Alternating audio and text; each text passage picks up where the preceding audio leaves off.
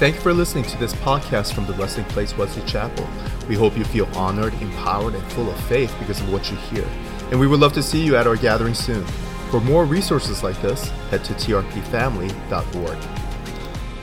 It is always a privilege to stand and to share the word. I count it a very sacred place, um, giving the word of God. And, and uh, uh, I get nervous over that, and then I get nervous and I look out and there's so many people here today, and it's like, oh, Lord Jesus. so know this I go in His grace and His power, and this morning I am going to be starting in Romans 8 and 28, and I'm going to be reading that one from the New Living Translation. And just so you know, I do use my hands when I when I talk and when I preach, and it drives the sound person nuts. But she told me I could put that thing in my ear, and it was like, oh no, I don't I don't like stuff in my ears, and I don't. I've never. I tried earbuds once. They hit the trash. I just don't like stuff in my ears. So it's like, yeah, we're going to deal with the mic, and I'll try to be still, but I'm not promising.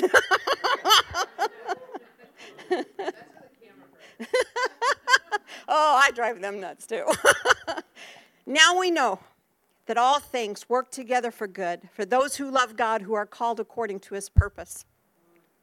This is one of our banner scriptures. We like this scripture, it makes us happy. But I'm not sure we fully take a look at what this scripture is saying. And not too long ago, I'm a Jesus labber. I don't know if any of the rest of you are or not, but I'm a Jesus labber, and that's what they call us. They every week on the video they say, "Welcome, Jesus labbers," and I'm like, "Okay, I'm a Jesus labber." so, but Tracy asked a question, and she said, "How many of you believe that scripture?" And I got to thinking about it, and I thought, I don't, I don't have faith on this scripture. It's not faith that causes me to say, yeah, this, this works. It's what I have seen.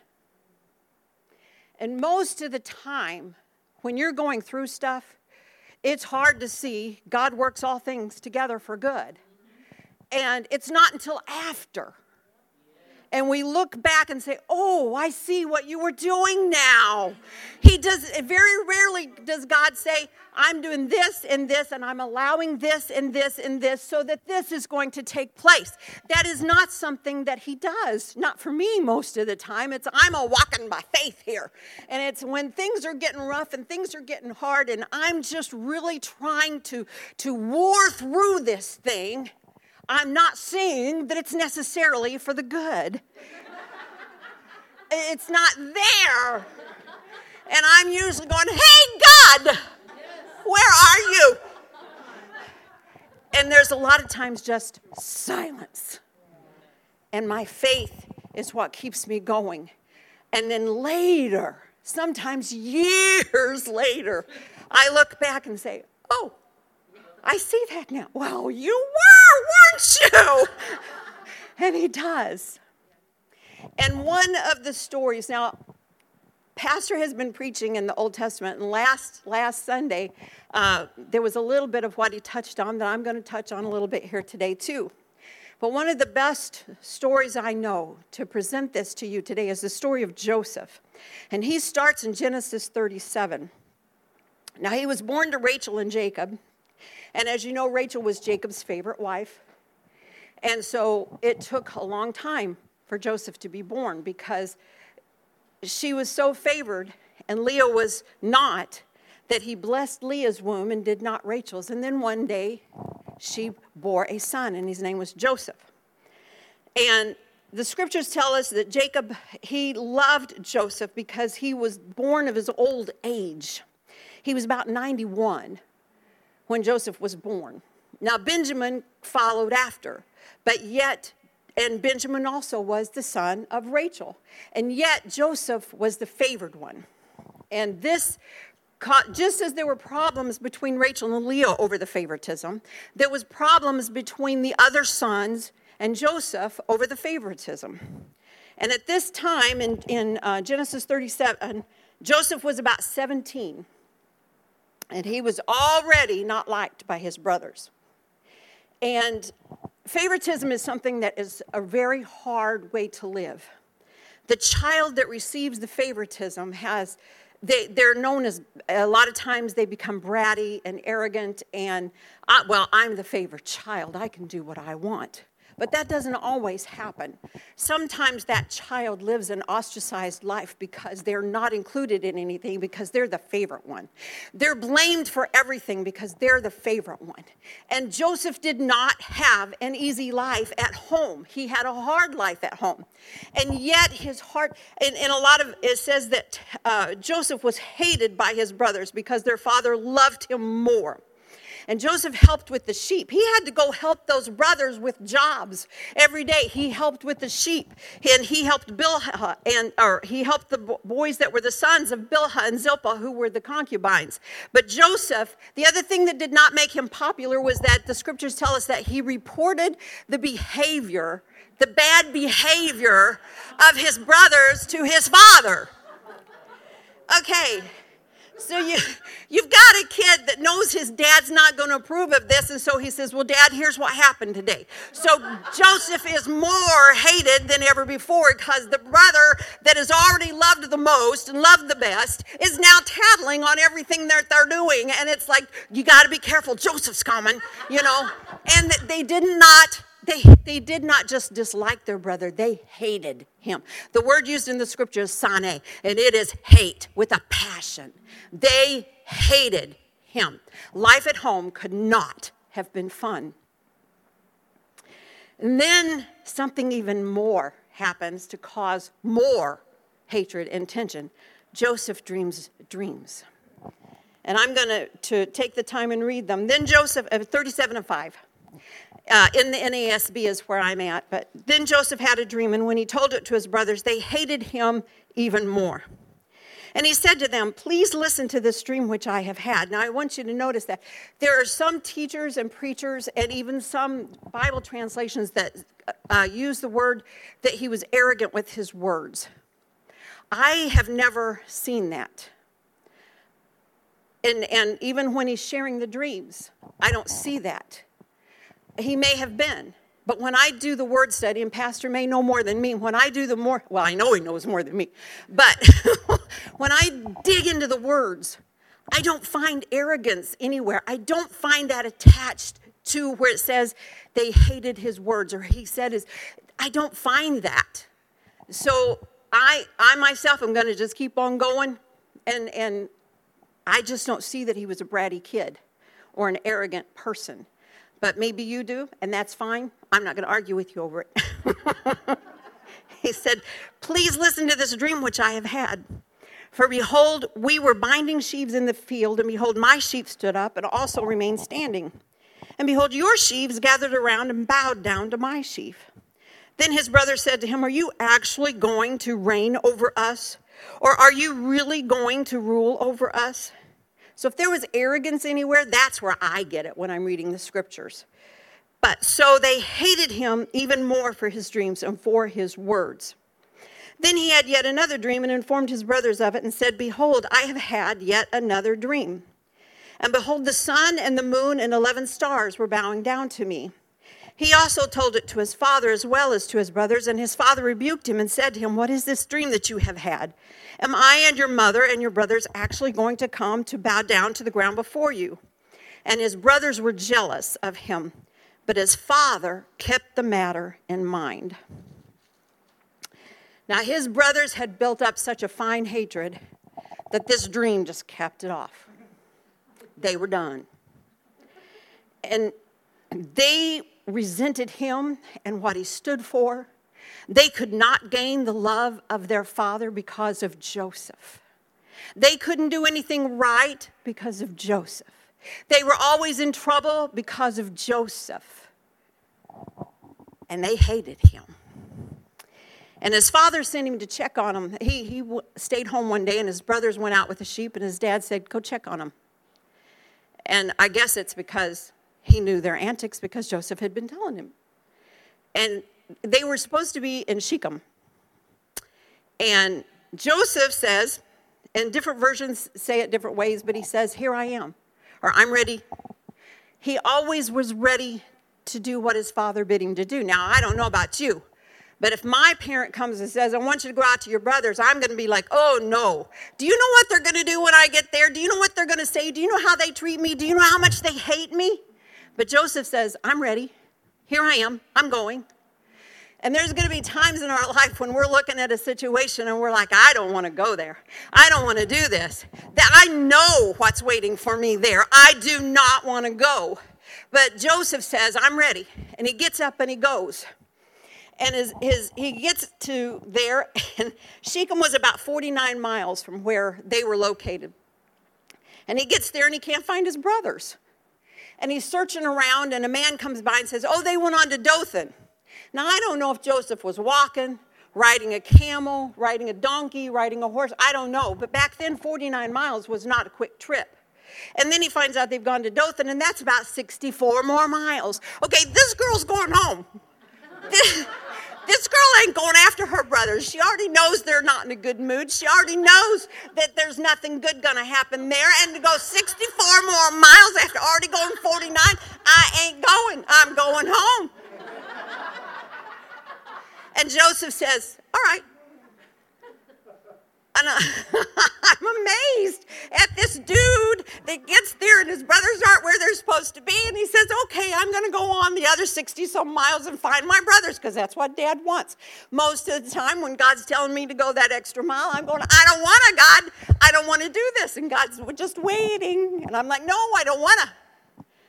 And then eventually, not nearly as quickly as Joseph, I say, Okay, and I go. But I'm not happy. And I'm not in a good frame of mind. Joseph just appears to be going along, go da da da da da. It's a good day to be walking on this road. Hee hee. I don't work that way. I wish I did. My family wishes I did. My kids wish I did. but I don't work that way. But he, as he's approaching, his brothers see him coming and they decide to kill him. Now, we, we hear the phrase, you know, a lot, I'm going to kill you, and it doesn't mean anything, but in this instance, it meant something. They were going to kill him.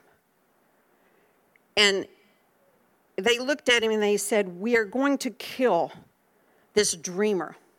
Now, when you look that up in Strong's 1167, it means master of dreams. They said, We're going to kill this master of dreams. Have you had a dream? How many years have you had the dream? And Satan's saying, I'm going to kill the dream. I'm going to kill the hope. I'm going to kill what you've been praying for. I'm going to kill that dream. It's not going to survive. It's not going to take place. The brothers did not want him ruling over him. They did not want him master over them. They did not like the dream that he had and what it meant, and they weren't going to have it. The devil looks at our lives and he says, Oh, you've got dreams. God's placed dreams in your heart. God has said, This is what I'm going to do. And the enemy goes, I'm going to kill him. I'm going to kill the dream and I'm going to kill the hope and I'm going to take it down and it's not going to be resurrected. They're going to die. They're going to give up hope and they're going to lose out with God and I'm going to have them. That's what the enemy wants to do to your dreams. And that's exactly what the brothers intended to do. But God still was working things. He already had things in place. He was already moving in that situation so that the devil could not bring Joseph down. And he cannot bring you down. You've got a dream. You've got a hope. You've got life because God has given it so. I have five children. Two are in the house of God this morning. The other three are not living for the Lord. But I have the word of God. I have the promise of the Most High God that my kids are going to be in the house of God. I've got seven grandchildren. Is it just seven? okay. I've got. I'm not good with numbers or dates. I have seven grandchildren and two great grandchildren. One's on the way, it's not here yet. But they're on their way, and they've got promise. and I have a promise. They will serve the Lord. I do not give that up. You don't want to be in my bedroom when I'm praying over my lost kids and my lost grandkids because there's a war going on as I'm fighting for the promise that God has given me, and I ain't letting go of that no matter what. That is my promise. That is my dream. That is my hope. And I am not giving it up to the devil because he says I'm going to kill it. Didn't matter what the brothers said they were going to do. God had a plan for good. Doesn't matter what the devil tells you, God has a plan for good.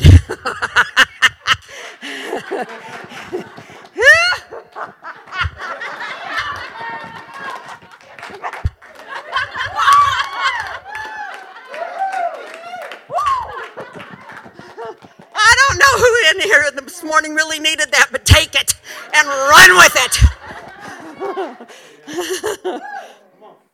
Reuben, the oldest one, the one that lost his inheritance. Reuben says, Oh, we can't kill him.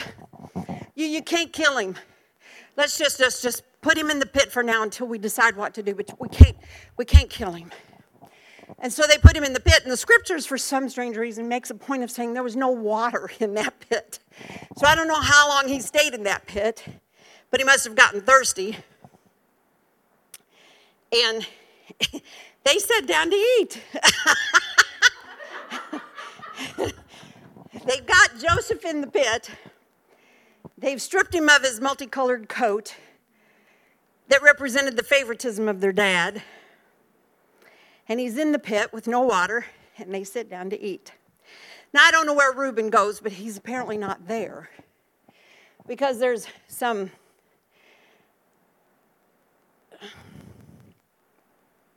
travelers that come through. My mind went blank there for a moment. And one of the brothers says, Okay, let's make a prophet. No, to Judah the one that received the big inheritance says, Well, let's make a profit out of this for ourselves. Let's sell him. So they sold him, and the travelers took him to Egypt. And there he sold to Potiphar. And Joseph knows what God has promised. I don't know what his thoughts were on the way to Egypt, but this girl would have been going, Hey, God, I am not where I'm supposed to be. I am not doing what I'm supposed to be doing. I have gone through a spell where I didn't have the opportunity or the privilege to teach or preach for a long time, and I didn't have any messages from God coming. It was dry. And I thought, okay, I guess I'm done. I guess this ministry is finished. And then one day, God began to deal with me. And I have a hard time, just as I have a hard time keeping track of who all's who in my family. I have a hard time. I don't know how old I am most of the time. Now, this year I know. don't ask me. You always had to ask Michael how old I was or how many years I'd been married because I didn't know. This year I know because Medicare people are driving me nuts. I've got mail and I've got phone calls. I'm going to be 65 this year, therefore I need Medicare. So I'm telling God, I'm too old. I'm too old to have a ministry anymore. Apparently, because there's nothing coming. And then, a few years ago, all of a sudden, I began getting messages again. and there's nothing like when you think things are dead and you think things are gone you think things are finished, it's all dried up, and there's nothing there. And then all of a sudden, the well begins to flow. The water begins to bubble, and there is a return of what you once knew and more. And Joseph was on his way to a strange place, but he was still trusting the Lord. He wasn't where he was supposed to be, or he wasn't where he thought he was supposed to be. And I certainly wasn't where I thought I was supposed to be. You know, when my husband died, I was like, I'm not supposed to be here. I told God, I said, God, you took the wrong one. my kids need you. You took the wrong one, God. I'm, this isn't where I'm supposed to be. In that next church service, the pastor's mom came over and began to pray for me, and she leaned her head down and got in my ear and said, Rachel, God did not take the wrong one. Don't despair over where you're at because God's going to use where you are, and you're exactly where you're supposed to be. You're exactly where He wants you at this time. He uses, there are things that He allows that are yucky. There's just no other word for it. They're yucky and I don't want to be here, and I don't want to be doing this. It's like that last few weeks of pregnancy. It's like, I am over this. I am over the swollen feet. I am over having to go to the bathroom every two seconds. I am over the discomfort. I can't sleep at night because this kid ain't still ever. I am over this. I'm done. Let's get this through. I'm ready for the pain. I'm done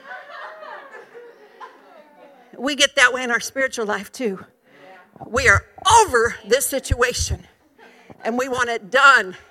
And God doesn't, that, that delivery date doesn't always come when we want it to, believe me. It just doesn't. And sometimes God leaves us in a place for a while and we're learning and we're growing. And the one thing we're learning is trust. Trust in Him. So he went to work for Potiphar. And God blessed him. No matter what situation you're in, if you look, you'll see God's blessing. You'll see God's favor. Why? Because you're his sons and daughters. No matter where you're at, no matter what you're doing, there is going to be the favor of the Lord. So Potiphar promoted Joseph. And then something nasty happened. Potiphar's wife got involved.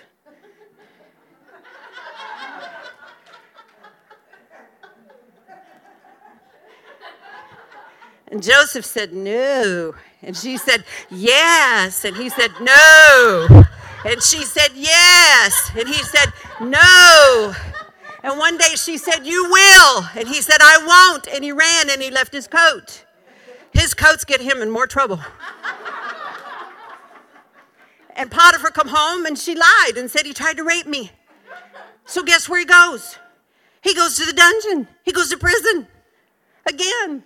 This is not how this is supposed to be if I'm going to rule and reign like you showed me in my dreams, why am I in the dungeon? Sometimes we got to go through the dungeon to get to the high places that God has called us to be. You've got to experience the low places before you can go to the high places. You've got to understand the darkness. You've got to understand the silence. You've got to understand when it's not going just as you thought it would go, just as I thought it would go. I never dreamed. I always thought I would die first and Michael would be left behind and remarry and, and just live until, uh, you know, eternity happened. But that's not the way it happened. I haven't liked it. Not at all. And I tell God that every little bit. I am totally honest with Him. I am always respectful, but I am honest and I tell him when I don't like something because if I don't, I'm lying. And I'd rather just go ahead and be honest. God, I hate this. That's exactly what I say. God, I hate this. This stinks and I don't like where I'm at. Joseph's in the prison, he's in a dungeon. He does not have freedom. It stunk there, literally.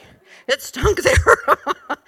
and he's still doing the best he can for God. Scripture says that whatever you find to do it, do it with all your might as unto the Lord.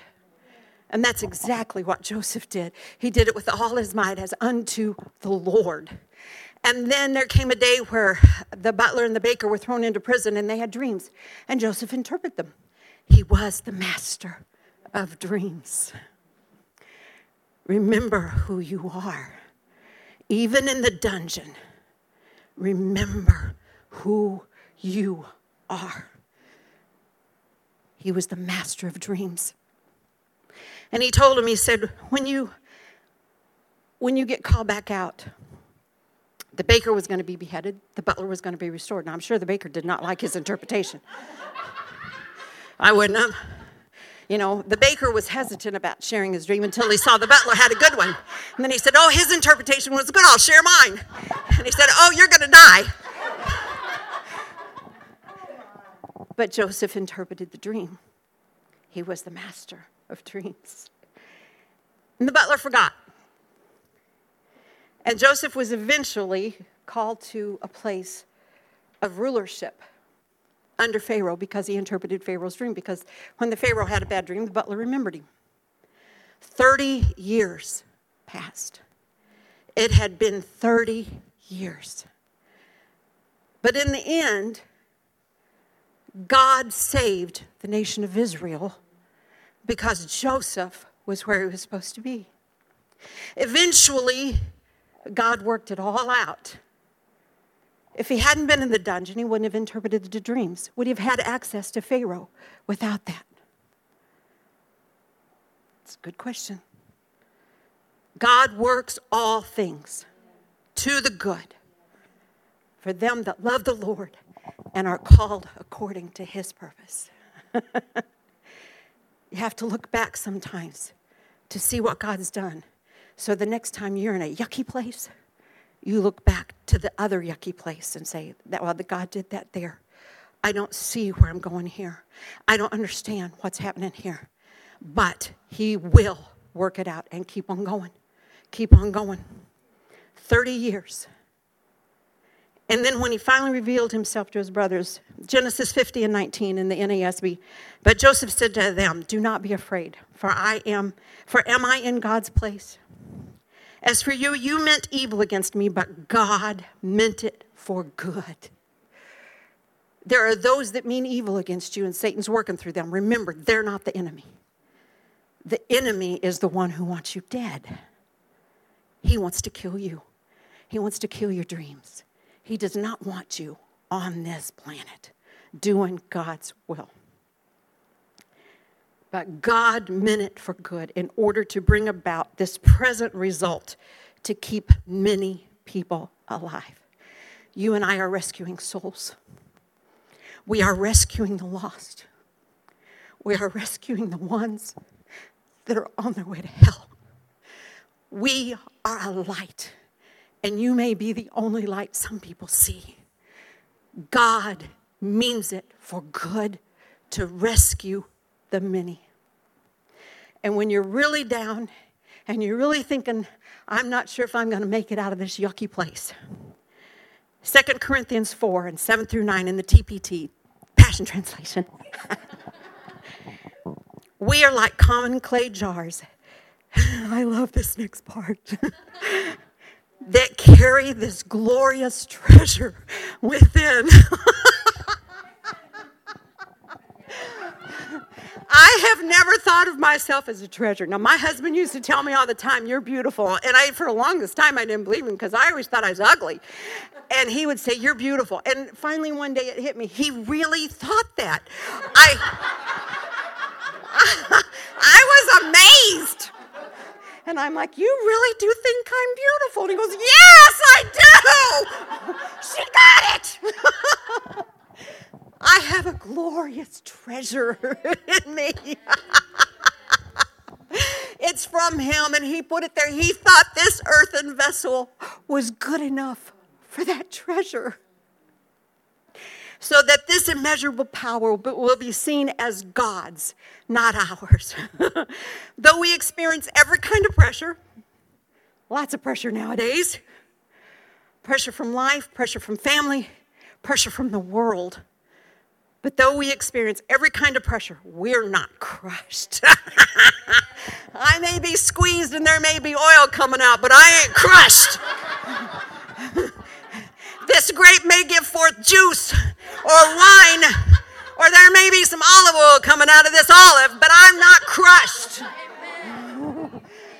I will share my anointing that God has given me, and this glorious treasure will be revealed to you just as well because I'm not crushed.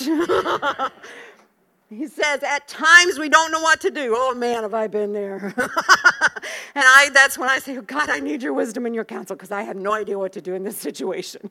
And He does every time. But quitting is not an option. Have you got that? Did you hear that? No matter what, quitting is not an option. Oh, say that with me. Quitting is not an option. Get that in your soul. If you quit, where are you going to be? quitting is not an option. We are persecuted by others, but God has not forsaken us. We may be knocked down, but we are not out. Thank you for listening to this podcast from the Blessing Place Wesley Chapel. We hope you feel honored, empowered, and full of faith because of what you hear. And we would love to see you at our gathering soon. For more resources like this, head to trpfamily.org.